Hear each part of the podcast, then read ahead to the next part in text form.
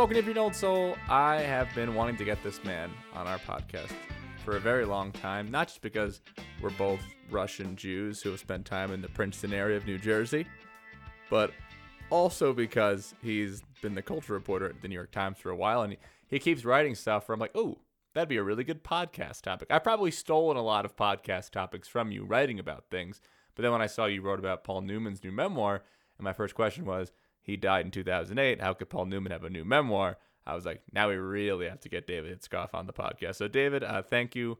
I before we get to Paul Newman, I do want to start here. Does anyone on the planet love The Simpsons more than you?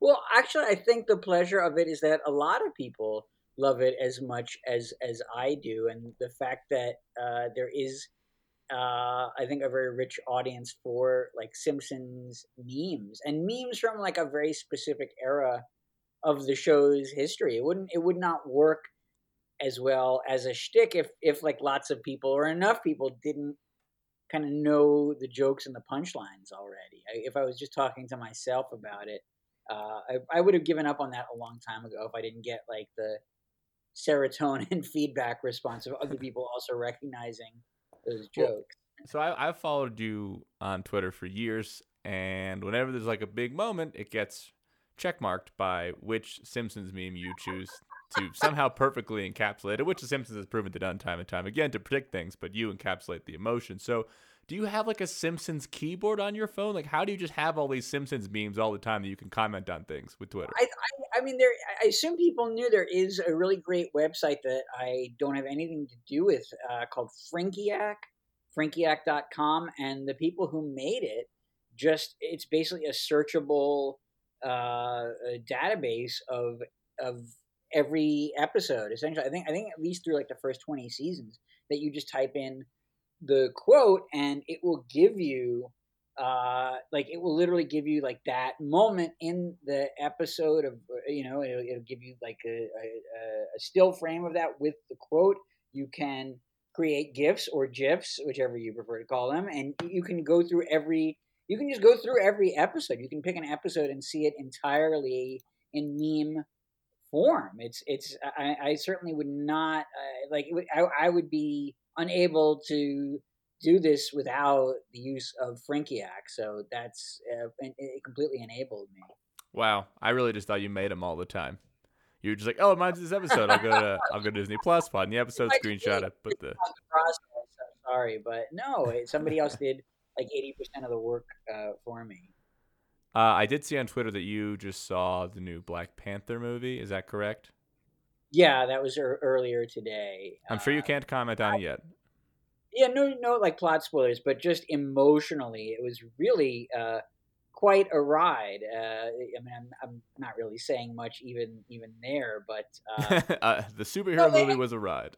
Yeah, they have a lot to contend with, obviously, with you know Chadwick Boseman having you know passed away, and and you just going in, you you of course can't help but wonder well, how much will the movie address this? How much will it be influenced by that? And I I, I can't honestly think of a comparable experience in terms of a like a big budget uh you know franchise type movie really you know reckoning with the emotional heft of like the loss of its leading man in you know in in the course of making it it's it's it's an unprecedented situation with maybe only one or two parallels and the way that they've taken it up i thought was really remarkable i get i was trying to think of a comparison while you were saying that i was like i was thinking maybe um why can't I think of the name of Paul Walker? May rest in peace, Vin Diesel. Yeah, well, certainly on you know in, in Fast and the Furious. Thank you. Yeah, uh, you know Carrie Fisher, uh, you know dying as they were finishing up the the mm. Star Wars uh, movies. But this is uh, literally Black Panther. Yeah, yeah, and and you know, so this is this is a, a you know a huge loss, a huge gap. Uh, you know, I certainly remember you know, I mean, I, I think understandably there was speculation, you know, a, after you know uh, Boseman died, like would they recast the role? Would they try to use do some kind of uh, you know CG or, or deep fake uh, solution? You know, because certainly the technology is is there. Um, and to their credit, uh, you know, I, they they the um, you know the filmmakers did not take that route that they really made his death uh, you know central to the story and, and figured out what the story should be in light of that and and let the audience uh, mourn him instead of you know just kind of sweeping it under the rug or mentioning it in passing or you know having a, a look-alike from behind you know die on screen or something. Like they just you know it, it, it's it's real like it, the energy of that is throughout the the film and it's it's kind of a you know like I, I, you, you know you would ultimately like movies to be an emotional experience of course but like you can't deny the fact that there's like a ton of money bound up in these kinds of films and money you know and and the the fear of not making money can can have uh, obviously negative repercussions on these films and and you know they, i think they just made the sort of right emotional uh, choices here. I mean other other moviegoers will will uh, have their, their own decision and they'll they'll come to their own opinion about it. But you know i felt like it really reckoned uh, with that. And you know even if if you were just another viewer like me who never knew him but had a relation to him just because of the roles that he played uh, it lets you process that in in the movie i'm glad you said all that. That makes me excited about it. I, I kind of wanted to ask because with all the disney plus shows i've kind of started to hit my marvel limit. People always joked about that could happen one day and i was like no they've really got this whole overarching story. And now i'm gotten to the point where i'm like all right it's a lot of cgi magic and wizard stuff. I think i'm starting to see my way out. But did this movie kind of give you faith that maybe we won't have Marvel fatigue, or you were like, this is a one-off thing that happened that they were able to emotionally create for the viewers, but that well, is unique to the situation. It's obviously a very you know specific set of sta- circumstances that they're uh, reckoning with, and and obviously sort of you know ir- ir- irreproducible. Even even in a situation, let's say like uh, like the Dark Knight, where you know you had Heath Ledger passing away after the movie was was done, and you, are you're very aware that you're watching a performance by uh, you know an actor who you know died recently. Uh, you, know, this is even a different thing than than that. Um, you know, I, but I, I think I, what's you know is separate from this. I mean, I think I think just to, to you know speaking about the the the Marvel shows and and you know this kind of phase four the, as they're branding it uh, you know, it just seems like they're just kind of trying stuff out and seeing what works. And there's, you know, so, so there's something kind of uh, like it's fun to watch. You, you, know, like not everything has worked, but it's interesting to see them taking kind of interesting gambles on things like WandaVision, which I thought was like very different from the movies and uh, uh, really on like a totally different vibe and like you know really gave you uh, a lot more time to just kind of live with a couple of the characters, and also was kind of like an homage to like the medium of television in a TV series. That was like a very clever use of the characters, and then more recently, even something like She Hulk,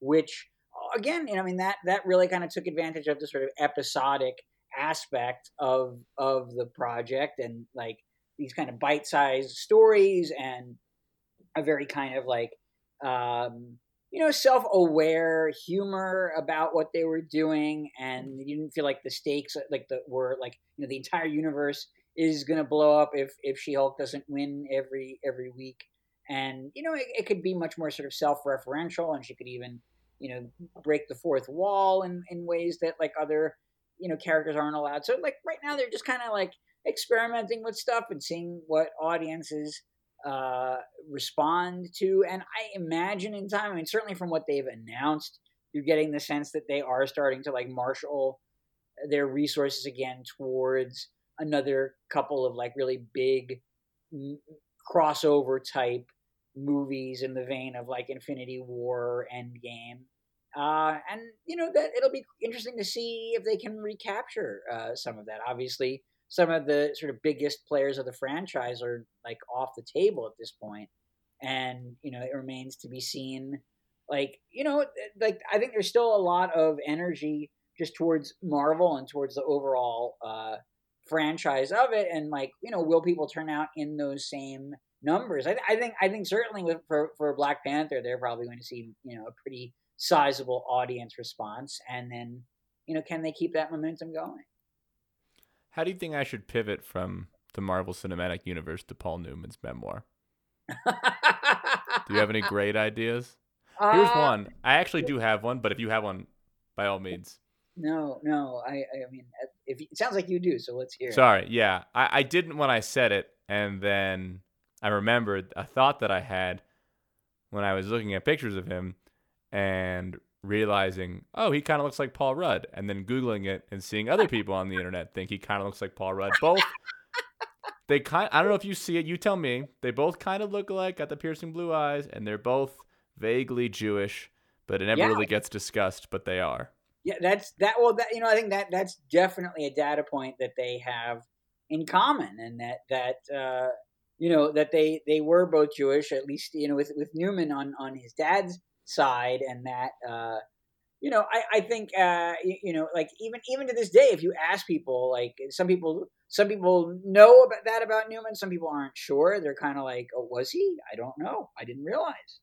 so it's, it's, an interesting. Uh, and it's certainly something that he talks about at, at you know at some length in the memoir, which was very interesting to hear him really reckon with that and to talk about you know, facing a lot of anti-Semitism when when he grew up, and not in a kind of wink, wink, nudge, nudge way at all. It was very blatant. So the book is called The Extraordinary Life of an Ordinary Man, and it was taken from interviews that he gave to a friend of his. Obviously, you can tell this information a lot better than I can, but essentially, they didn't know the interviews were still around since both those people died, and then his daughters basically found the transcripts in a closet in their Connecticut home. Is that mostly right?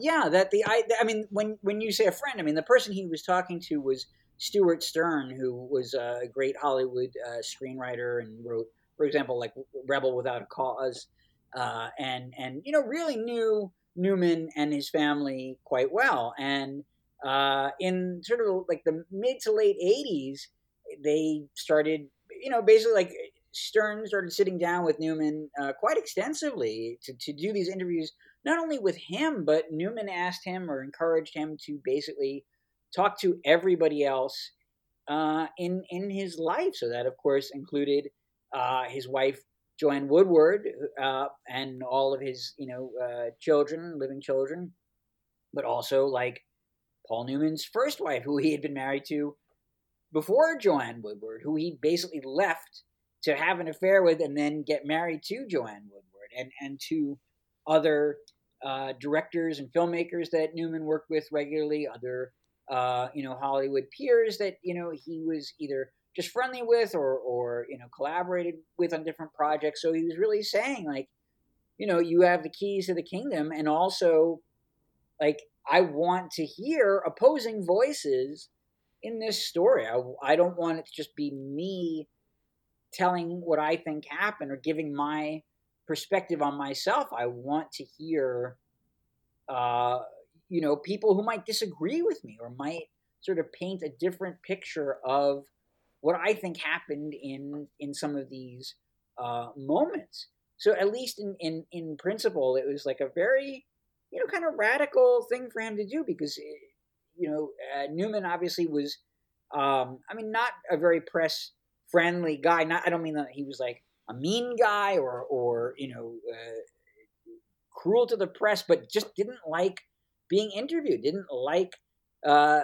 the, all the sort of scrutiny that being a celebrity brought to him, and also was from a generation that, needless to say, is very different from like what celebrity is now, where people a, a lot of if you're famous, people sort of cultivate and desire that kind of attention all the time and and not only from like sort of you know traditional mass media but who like live their whole lives on, on social media so that they can document everything and be observed 24-7 that was the polar opposite of sort of how you know newman and other celebrities from his era lived their lives. And so the fact that like at least in the time that he's working on this that he seems to be wanting to really put himself out there. But then there's also the sort of mystery of you know, the interviews seem to have stopped, uh, you know, in 1991. Uh, and it's not totally clear, you know, why they stopped or, you know, uh, why the, the, both the actual like physical tapes of those interviews or the transcripts of them uh, went missing. You know, what did Newman intend for uh, a, a, a, biography or memoir to come out in his own lifetime? Did he uh, want to wait until he was dead and then somebody else could do it? Like the goal, original goal, obviously, was for Stern himself to compile this, but even he, uh, you know, I mean, he he only passed away a few years ago, and and from what I'm told by, you know, a couple of Newman's daughters, like they, he he seemed to be very sort of concerned, even at the end of his life, of like, what you know, what became of those transcripts? Have you found the transcripts? Have you found the tapes? Uh, and and certainly within Stern's life, uh, you know, they weren't they weren't located. They were still uh, missing, and then it was only sort of during, like just before and during the pandemic, that uh, uh, a family friend of the Newmans who was sort of researching or looking into the possibility of making a documentary uh, just on on Joanne, on Joanne Woodward. She first turned up a lot of the, the interview transcripts that were done with the friends and the associates and the colleagues of Newman, and then subsequently found the actual interviews with Paul Newman. So suddenly they had all this material um, but you know, Stern himself was not alive to finish the book, and they actually you know hired uh, an outside editor to kind of go through everything that was there and and essentially turn that into you know what they're calling a memoir.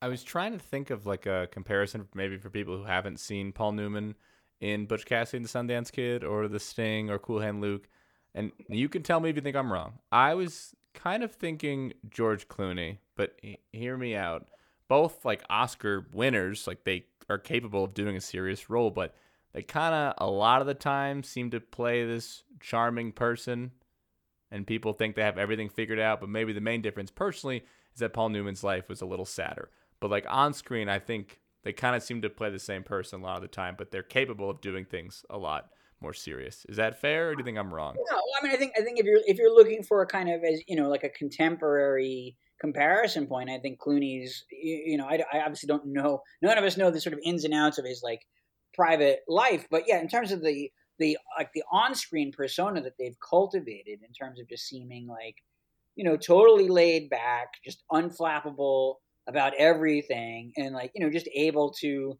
navigate their way through kind of any situation, and usually with a little bit of. uh you know, good humor to it, but also like finding themselves in like incredibly intense situations and and and managing it in a way that like we wish we would if we ever found ourselves in anything analogous that's kind of the you know you know not not there was obviously great variety to the characters that Newman played but there was often and increasingly as you know as his career went on that that kind of like underpinning uh you know to him uh, uh, if people haven't seen I mean a movie that he made much later in his career, actually, The Verdict, uh, you know, which he was uh, directed by Sidney Lumet, and is probably the first movie that Newman actually thought he did a good job acting in, but is is kind of a classic Newman role or Newman character of you know this this kind of you know shabby lawyer who's incredibly like drunk all the time, and then gets handed uh, a case that he genuinely cares about and in the process is able to sober himself up and really pursue it uh, you know that that is uh, you know very much like i think a kind of archetypal uh, paul newman character. Anytime i can get the word out there i want to that like people at the top are not totally happy. I like to not just because it makes me feel better but it makes everyone feel better when they're like man i just want to be like paul newman. And a whole generation definitely did that like when you read the memoirs that maybe Paul Newman wasn't always as thrilled with how his life was going and you even read it like Johnny Carson because when I think of like pure entertainment dominance I think Johnny Carson like 30 years yeah. just no one ever touched him but the whole time he was worried about who was going to take him on next he was worried about yeah. Dick Cavett and Joan Rivers and it's like Paul Newman is like well who's touching Paul Newman but like he never felt that settled at the top either. Sure, I mean that's it's it's absolutely true that in general, people I think people sometimes find this sort of hard to uh, accept or or realize, but that certainly with money and fame, you know, that does not in any way uh, alleviate or or uh, you know rid your life of the kinds of like everyday problems that we all face, and in many ways exacerbates uh, you know the kinds of of just sort of internal crises that we all deal with. And if you if you have and, and, and you know almost all of us in some way have uh, you know uh, feelings of uh, inadequacy and and then to be placed on certainly what in, in, in his day was the you know the highest possible stage you could be on the maximum visibility that anybody could be given. And it's very hard you know just humans are not really kind of equipped to deal with that. None of us are.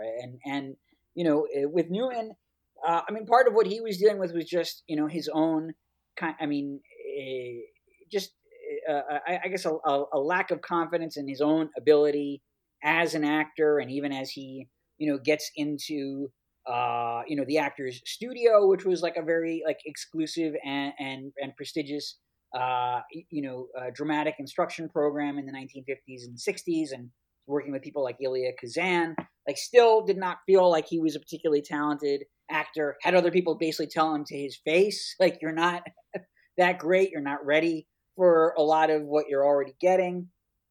Um, you know, got in a, in a very eerie way, like caught a couple of early breaks because James Dean died, and a couple of roles that might have gone to him or that he was being eyed for suddenly got you know passed on to him. Uh, and you know, even and so, just even his kind of like lack of self worth as an actor.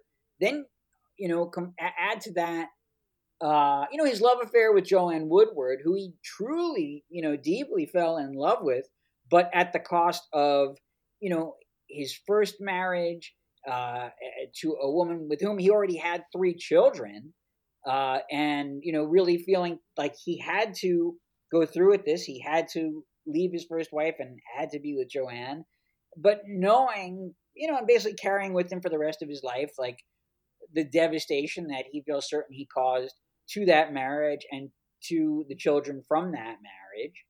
And you, know, uh, uh, other things, but I think also, uh, you know, very prominently, uh, the death of his only son, Scott, who like really lived in his dad's shadow and, uh, you know, like wasn't quite able to get it together himself and never fully found like a career or a pursuit or a path for himself and was starting to try to become an actor and had great difficulty kind of establishing himself in a way that was separate from his dad and then died of uh, an accidental uh, overdose of, of drugs and alcohol. Newman just never, you know, forgave himself for that, really like deeply internalized that. Uh, these are really heavy things for like anyone to contend with. And to see him really discuss these things at length uh, in what certainly appears to be great candor in a way that like if you if you were alive now and you were sitting face to face with him it would probably feel awkward to even try to ask him about these things or to get him to open up about them unless you knew him really well and here he is at least on the page just basically you know sharing these like innermost uh you know thoughts and and and reflections and articulating them quite well. I'm glad you touched on how people doubted him and maybe doubted his acting skills. And I think there are a lot of people who are like effortlessly charming and they just don't know how to quantify that. I, yeah. This is, I can't believe, I mean, I guess I can compare these two people. They're both Oscar winners, but my fiance and I were watching 10 Things I Hate About You, which was Heath Ledger's first American movie after coming here from Australia at 19. And basically, like, everyone in casting was like, well, that guy's it. Yeah. And like there were other people who wanted that role who were more famous than him. They were just like, this guy is so effortlessly charming. And eventually, like Paul Newman, he became somebody who won an Oscar and became an Oscar caliber actor. But at the moment, it's just like, I think either people get jealous or uh, people don't see the potential. They just see like, okay, he's charming, but does he have the chops? And it's like, what does chops even mean? I just want to like the guy that I'm spending two hours with, you know? Yeah. Well, no, there's no question that I mean, particularly in in Hollywood and in movie acting, that you know, just good looks and a certain screen presence that you know nobody can really kind of you know teach you or that you can't learn, and that can get you quite far. That can uh, whole careers uh, can be built on that, and like that may not be fair, but like that's the way it is. That's the kind of industry that it is, and and at the same, you know, because of that, I think maybe people don't realize that there is, uh, you know, there certainly is at least a subset of actors who do care deeply about their craft and do want to work at and get better at acting, whether it's acting on a stage in front of an audience or acting in front of a, a camera. It was certainly quite valued in in like Newman's uh, day. That's why certainly something an institution like the Actors Studio was so uh, you know important and meaningful uh, to him. But yes, I think I, he definitely knew how he was perceived in like that first kind of phase or couple of phases of his career that he was essentially just a pretty boy and and like got you know he knew that like that's probably the reason why he was getting a lot of the work that he was getting as i mentioned before like this thing of you know just james dean dying suddenly and he's essentially kind of interchangeable or just being plugged in for these roles that would have gone to dean who was viewed as like a genuinely good actor and people kind of looking at newman and telling him to his face like you're not there yet. Like you're you know you you look good on screen but you're not as good of an actor as he was or as these other people who you're in you know whose peer group you're in. And he's he's working on that he's trying to get better he's trying to you know feel confident in his performances, give performances that he can feel proud of, and still even even in movies that we regard as as classics, as something as, as early as like Cat on a Hot Tin Roof. You know, he like you know he, there's so much like self-loathing uh, and inadequacy that he's you know coping with on on a film uh, like that, and like you know maybe it's hard to you know be sympathetic to somebody like that given all the other kind of like you know, uh, a privilege that, that, that he enjoys. But again, I think it, the, the, way that it's laid out in the book, it's so, uh, you know, open that like you, you, and, and, and you, even before you get to that part of the story, just to learn about his upbringing and, and his childhood and that, you know, that you really get to know him as a person by the time you reach some of these moments and, and, uh, you know, you've really gotten in his head and in, in his life. Have you seen that clip I'm sure you have, of when Louis C.K. is on Jimmy Fallon's show. And they're talking about when Jimmy Fallon applied to be a writer on the Dana Carvey show, and Louis C.K. No, was hiring. okay. well, hopefully I get it all right. But basically, Louis C.K. was like picking writers to hire for the Dana Carvey show, and Louis C.K. was on that on ABC. And Jimmy Fallon sent in an audition, and he was like this really good-looking guy in his young 20s, and he's like playing guitar, and he's like shaking his butt around and Louis C.K. tells Jimmy Fallon the story 30 years later. He was like, There was no way I was going to hire you. You were way too good looking. Everyone around the office was going to have a crush on you. There was just no way. And Jimmy's like, What? How could you do that to me? And it's like, Sometimes people really don't like the good looking people, they get really mad at them.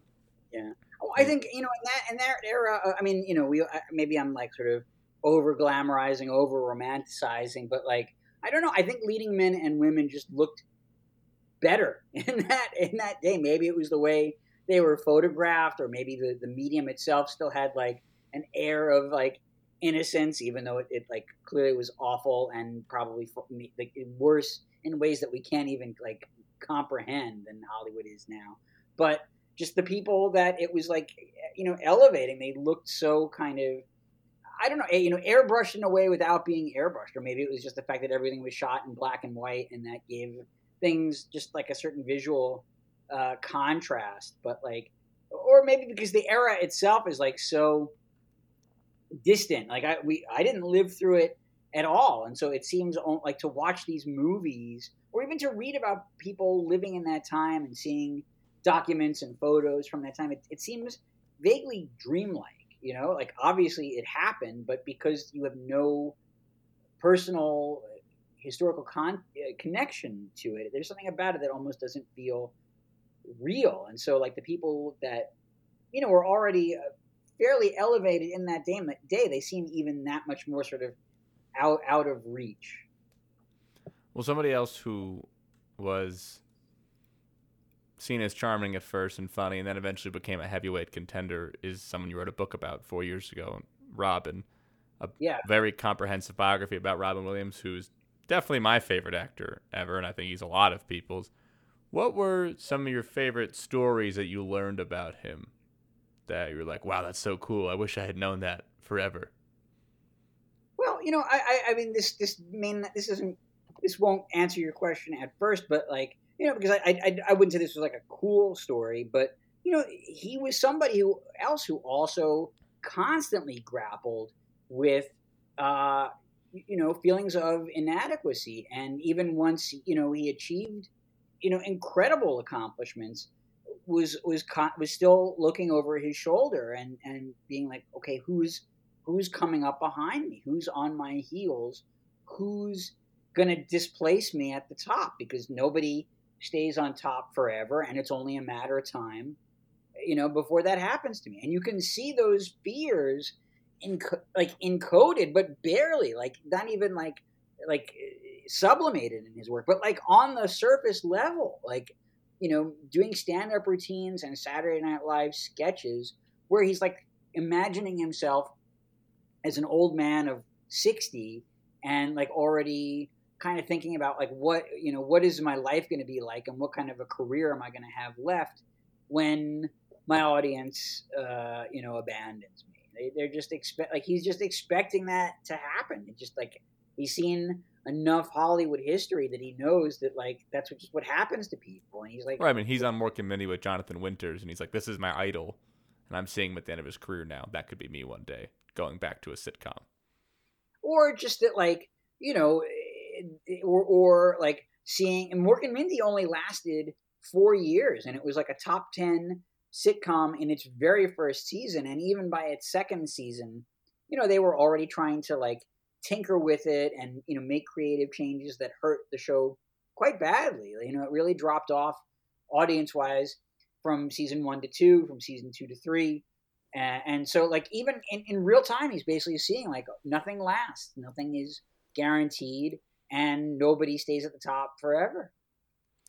It was heartbreaking. We were watching his first interview on Johnny Carson, where he obviously became a staple, yeah. and Johnny loved him. Yeah. And he comes out, and now it's sad to watch because he's like, "Am I doing well? Are you guys gonna like me? Is it okay? Am I really funny?" Like he's scared about it. Then he yeah. like goes into the audience. He's hilarious. There's a million impressions and stuff. He's pretending to be Flipper, trying to eat the microphone, like, eh, eh, eh. he's trying to eat the microphone. And then he starts telling something serious in like the 16th minute. And then he's like, oh, I stopped telling jokes. And the room gets real silent.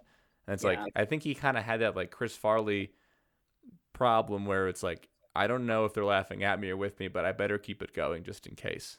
Yeah, I think I think that was something that people could definitely sense about him. That all that kind of uh, you know riffing and, and and kind of character work, particularly in his kind of you know, public appearances or things outside the context of like his film and TV work, that there was a certain neediness that that was coming through from from him in that. That like, you know, if he were to ever kind of drop the shtick and you know share his true self in some way, there was always that fear on his own part that he would be rejected. You know, a, a lot of people that were very central to his life, people like uh, you know, Pam Dawber, who is his co-star on Mork and Mindy, or even Valerie Velarde, who is his first wife. They tell stories about meeting Robin for the first time and like face to face in person. He's like putting on an accent or playing a character to them in like their earliest introduction because again, it's like that is a safer way for him to to sort of extend himself to somebody. If he just puts himself out there as himself, there's that risk that you could reject him and that would wound him terribly. So it's easier for him to just kind of hide behind the persona. Which movie was kind of like his arriving point of like, okay, he's officially a star. He's not just for for Robin. Yeah. Uh, oh, I mean, it would it would probably have to be Good Morning Vietnam. I mean, mm. in, in terms of a movie that was both, you know, critically successful, you know, and and a big commercial hit. You know, I mean, he had other movies that were well reviewed or or people thought they saw potential in them, like uh, you know, The World According to Garp or um, Moscow on the Hudson. But those those were not like big uh, you know box office hits. Good Morning Vietnam was really the first one where like everything uh, you know came together for him. When I was in at Hillsborough Middle School, hmm. ten minutes from Princeton, where you went to school uh, I did the morning announcements, and the day before I started, my dad made the mistake of showing me Good Morning Vietnam. Uh, yeah. And then the next day I came in at seven in the morning and was like, Good morning, HMS, Hillsborough Middle School. And like teachers used to shut me off. They hated me so much for trying to be Robin. That's the thing about Robin. Like, you can't really duplicate him. I, do you have you heard this? I think there's a story David Letterman told of like being at the comedy store in the 70s and Robin yeah. going up for the first time and him being like, "Oh, we're all screwed because no one yes. could be him."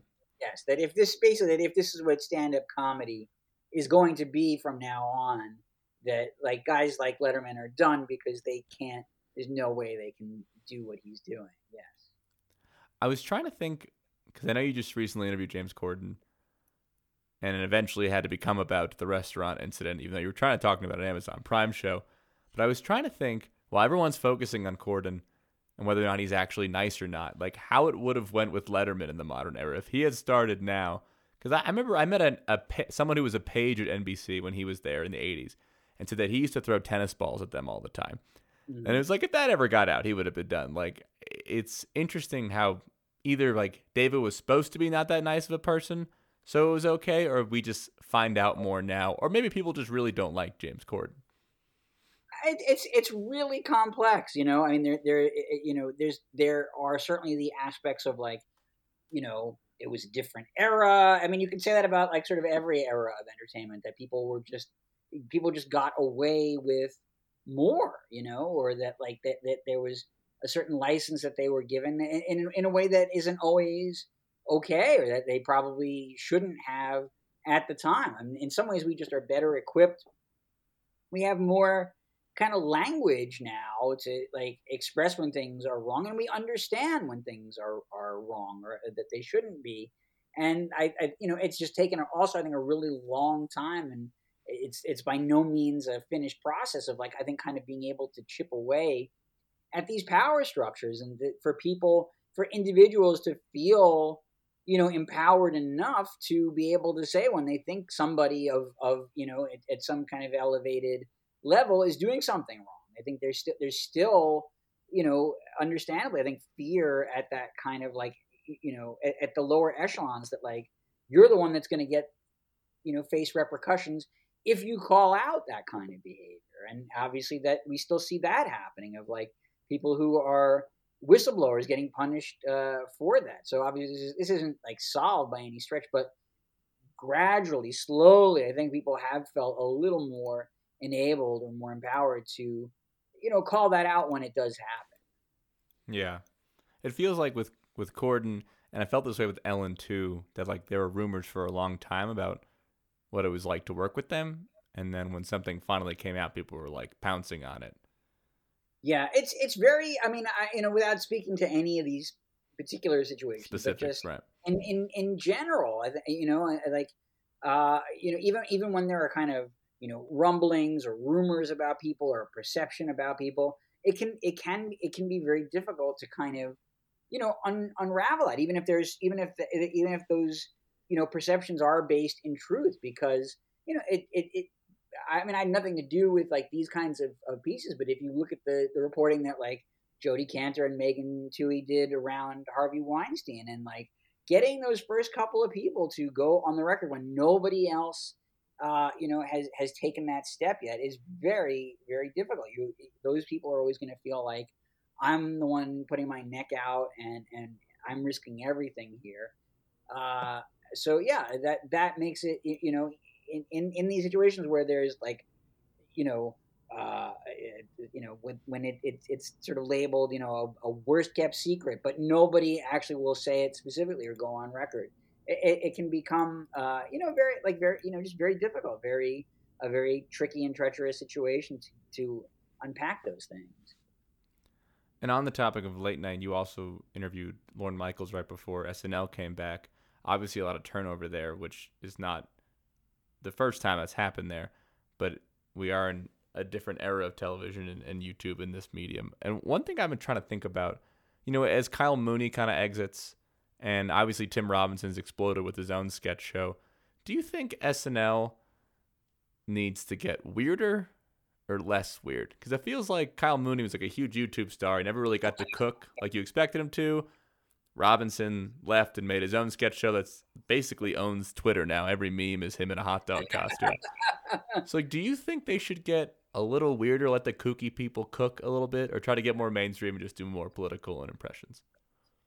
You know, I, I would be, I, I think I would really be remiss to try to tell Saturday Night Live That's what fair. to do ever, you know, because it, it's it, it, it's all kind of determined by by the zeitgeist, essentially. What what people embrace, what they find funny. Uh, There's there's any number of stories there about things that you know killed at a table read or in dress rehearsal, and then they went on the air and they just died in front of an audience, and they don't.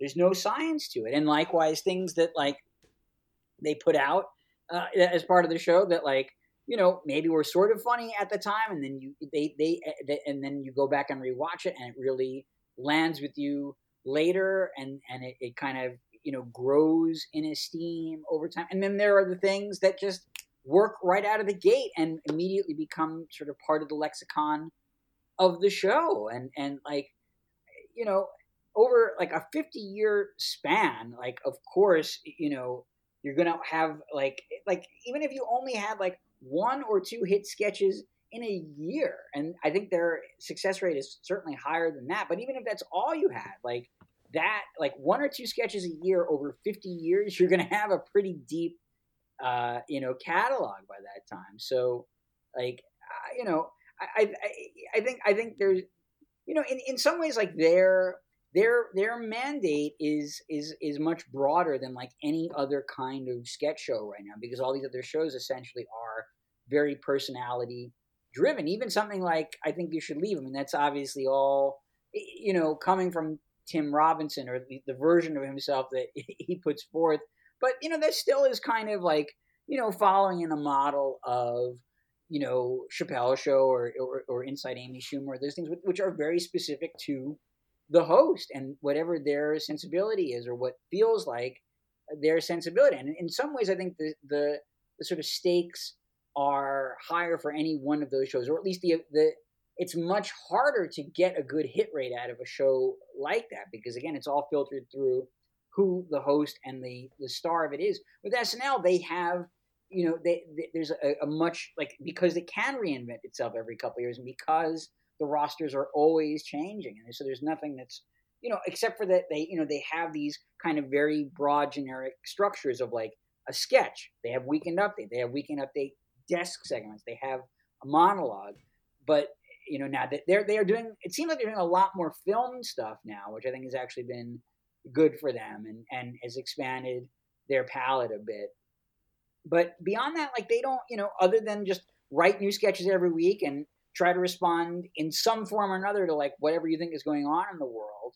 That's basically it. That is their whole mandate. And like within that, I think, you know, they like they've proven like pretty resilient. Are you a football guy? Not at all. Okay. Okay. Well, I'll try I to know, make I this. know what the teams are. That's about Okay. it. I, I, I I know the. Giants are having a, a surprisingly good season. They are. I will lasso this back to what we're talking about. I promise. I'm just making an analogy because there aren't a lot of people like Lorne Michaels, and you were just you were talking to him last month. Yeah. So we're recording this the Thursday after Monday Night Football when the Patriots lost. But Bill Belichick, who I think is like Lorne Michaels, where it's like he has unprecedented success in charge of something. People were kind of joking, and I'll shout out the Le Batard podcast because they were talking about this, but they were joking that Bill Belichick, who got to bench his first round pick to play Bailey Zappe from Western Kentucky that no one had ever heard of, that that's actually more exciting for him. People think that's a hard decision, but it's exciting because he likes a little project. And I was wondering when you were talking to Lorne, like a lot of people are speculating, like, oh, he has a lot of holes to fill. He has a lot of turnover to take care of. He must maybe be nervous. And it's actually like, no, this is exciting for Lorne. He has a lot of work to do, and this is what makes him going. And this is cool and fun for him.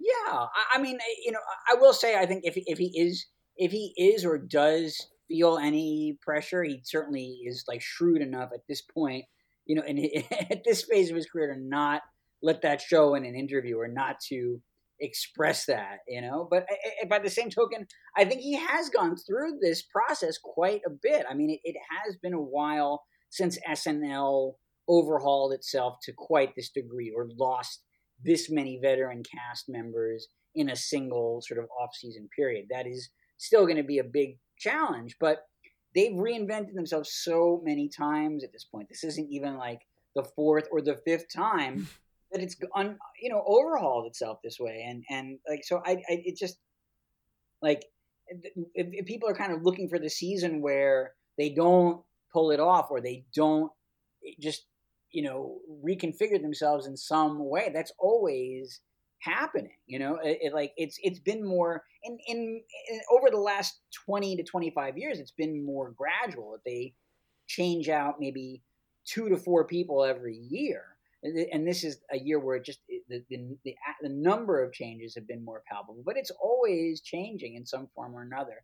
So i, I don't know. I guess I, I, my sense is he doesn't really sweat it that much. I, I, think I think they did lose a couple people this year who really were just wildly talented, who, who you know just could do so many different kinds of things for them, and that those are those are tough losses, and I'm sure they miss those people. But uh, the show proves every season that it that it can persevere and move forward.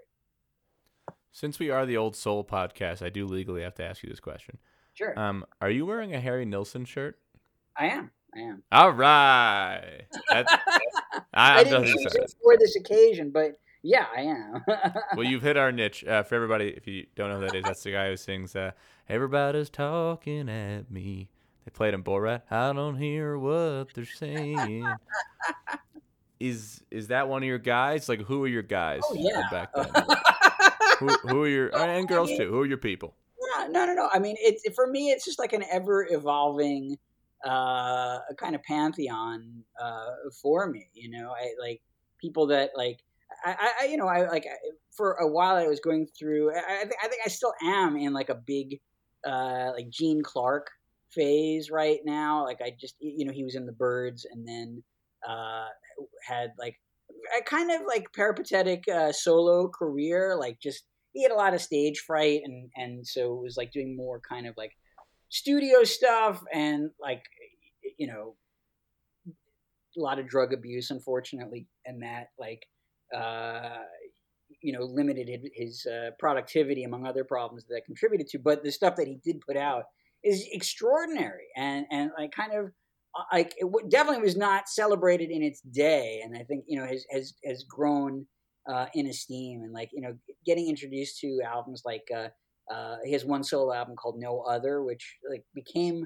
one of my all time favorite albums, and I only maybe discovered it like I don't know two years ago. So like getting introduced to stuff like that, it, like just when you find it, whatever it may be, whether it's an album or a movie, book, whatever it is, but something that like has existed for a while, and you just get introduced to it, and it becomes so meaningful to you so fast. I mean, I love those kinds of experiences. Like that thing was just kind of waiting there to be found, and anybody else could come across it and and find it like just as as rich and satisfying.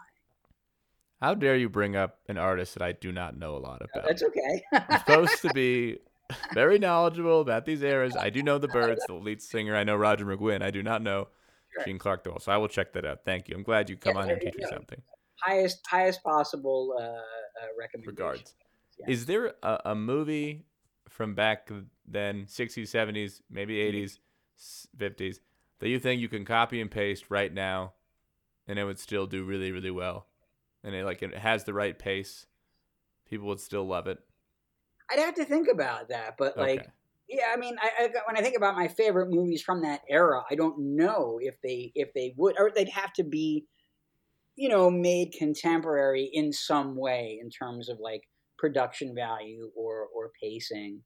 But but part of why I love those kinds of films is because like they don't get made like that anymore and they wouldn't get made in the same way or they people just wouldn't they wouldn't take a chance on that story or they wouldn't think that this kind of story could sustain a feature film or maybe they would you know they would turn it into like an eight episode Hulu miniseries and by episode 3 you'd just be so bored of it that you wouldn't make it to the payoff, but it works really great as a two hour film. What are your favorite movies from that era?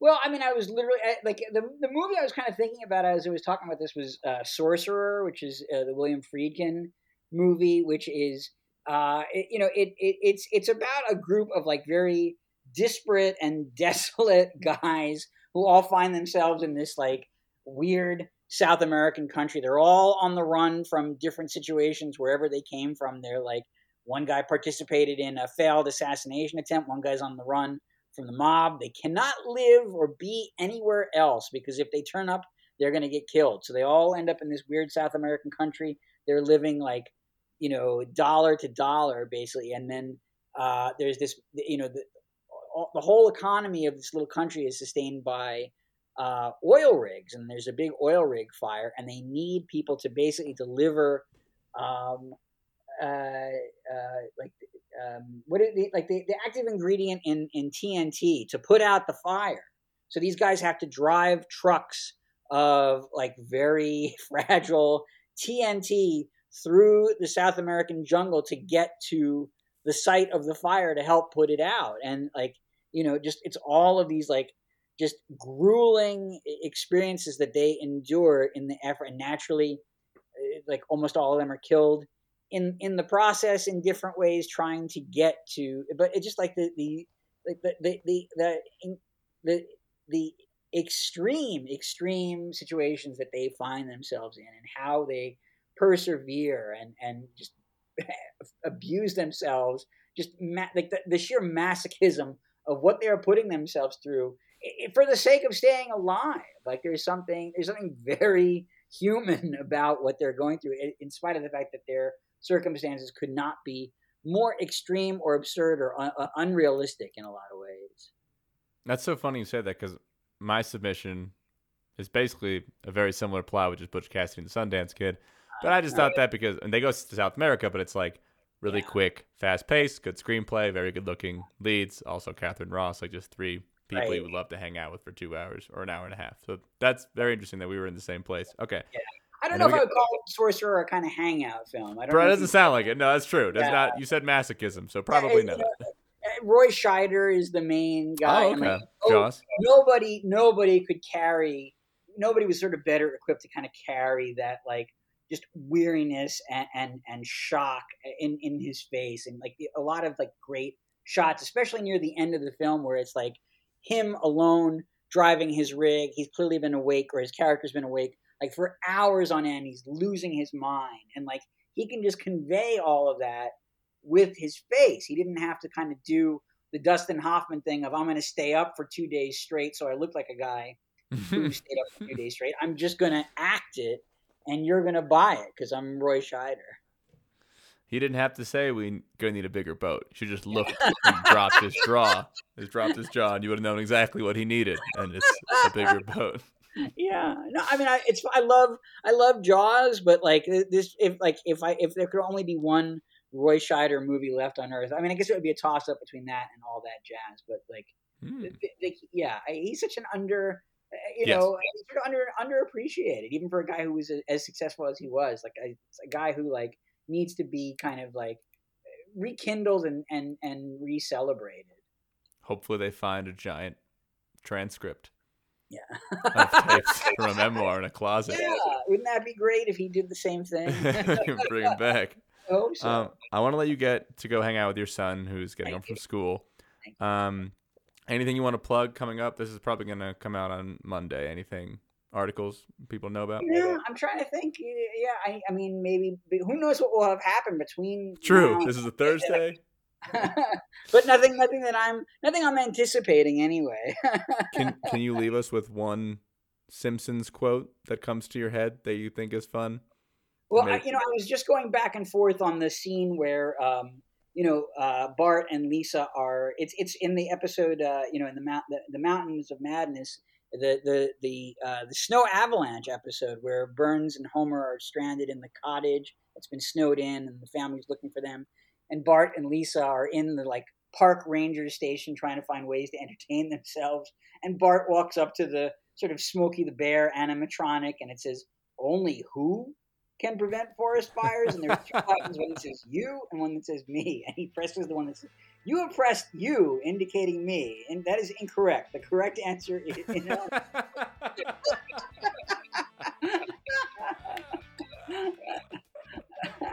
that to me is that's that's just what life is. Just you know, there's no No, like no correct answers ever.